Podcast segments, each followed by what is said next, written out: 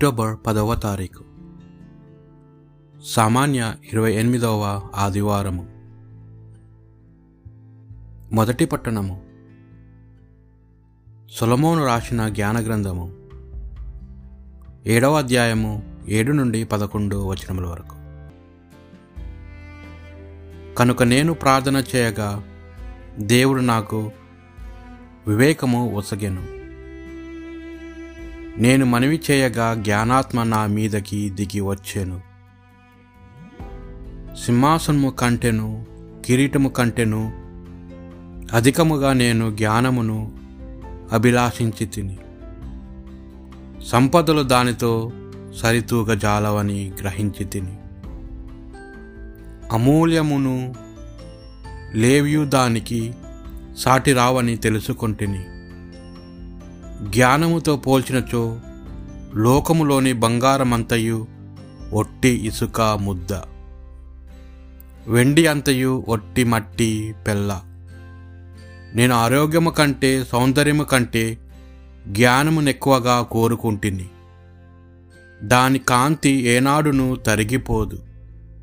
కనుక వెలుతురు కంటే కూడా దానిని అధికముగా అభిలాషించి తిని జ్ఞానము నా చెంతకు వచ్చినప్పుడు సమస్త ప్రశస్త వస్తువులను కూడా తీసుకొని వచ్చును. బహు సంపదలను కూడా తెచ్చును. ఇది ప్రభువాక్ భక్తి కీర్తన. ఓ ప్రభు మమ్ము నీ ప్రేమతో నింపుము. మా ఆయుష్కాలం ఎంత స్వల్పమైనదో మేము గ్రహించినట్లు చేయుము. దాని వలన మేము విఘ్నాలము అగుదుము. ప్రభు నీ క్రోధమును అణుచుకునుము. నువ్వింకను ఎంతకాలము కోపింతువు? నీ దాసుల మీద దయచూపుము ప్రభు మమ్ము నీ ప్రేమతో నింపుము. వేకున మమ్ము నీ ప్రేమతో నింపుము. మా జీవిత కాలమెందల్లా మేము సంబరముతో కేరింతలు కొట్టుదము. పూర్వము మమ్ము ఎంతగా శ్రమపాలు చేసి దుఃఖపెట్టితవో అంతగా నేడు మమ్ము సంతోషపెట్టుము. ఓ ప్రభు మమ్ము నీ ప్రేమతో నింపుము. నీ దాసులమైన మేము నీ రక్షమును చూతుము గాక మా బిడ్డలు నీ మహత్యమును కాంతురు గాక. మా దేవుడైన ప్రభు నీ అనుగ్రహము మాకు దయచేయుము.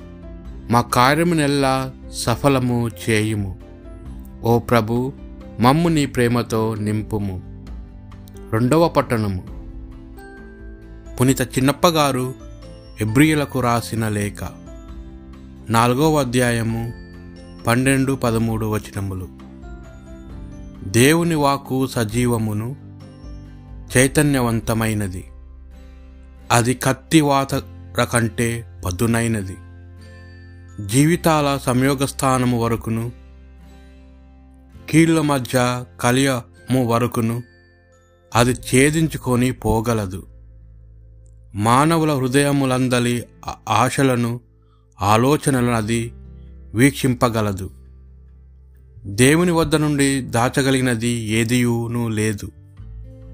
సర్వసృష్టి అందు అంతయును ఆయన కంటికి స్పష్టమే అనేక మనము అందరము బాధ్యులమై ఉన్నాము.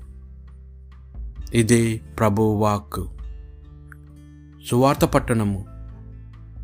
పునిత మార్క్ గారు రాసిన సువార్త. సువిశేషంలోని భాగము. పదవ అధ్యాయము పదిహేడు నుండి ముప్పై వచనముల వరకు.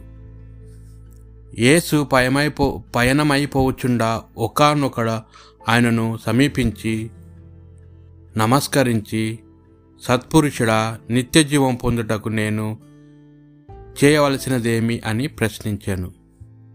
అందుకేసుడు యేసు సత్పురుషుడా అని నన్ను ఎలా బోధించి అలా ఎలా సంబోధించుతావు? దేవుడు ఒక్కడే సత్పురుషుడు.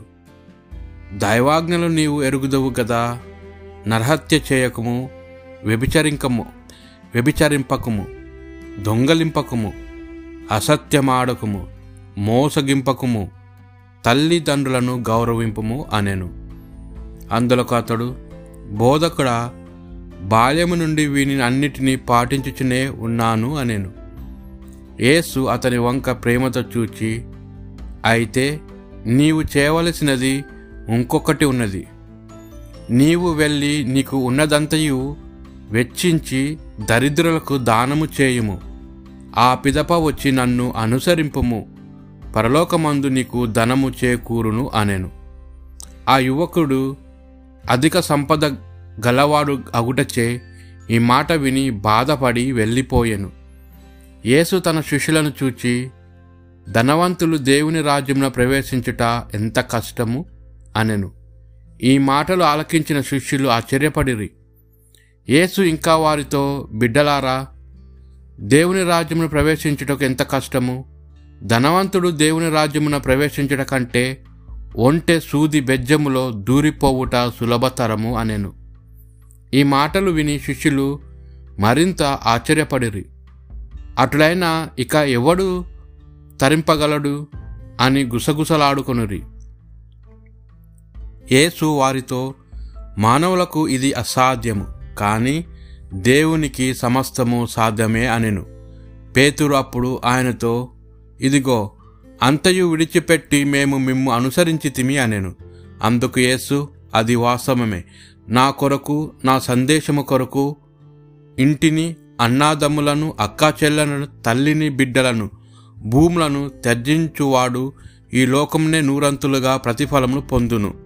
ఇండ్లను అన్నాదమ్ములను అక్కా చెల్లెలను తల్లులను బిడ్డలను భూములను సమృద్ధిగా పొందును.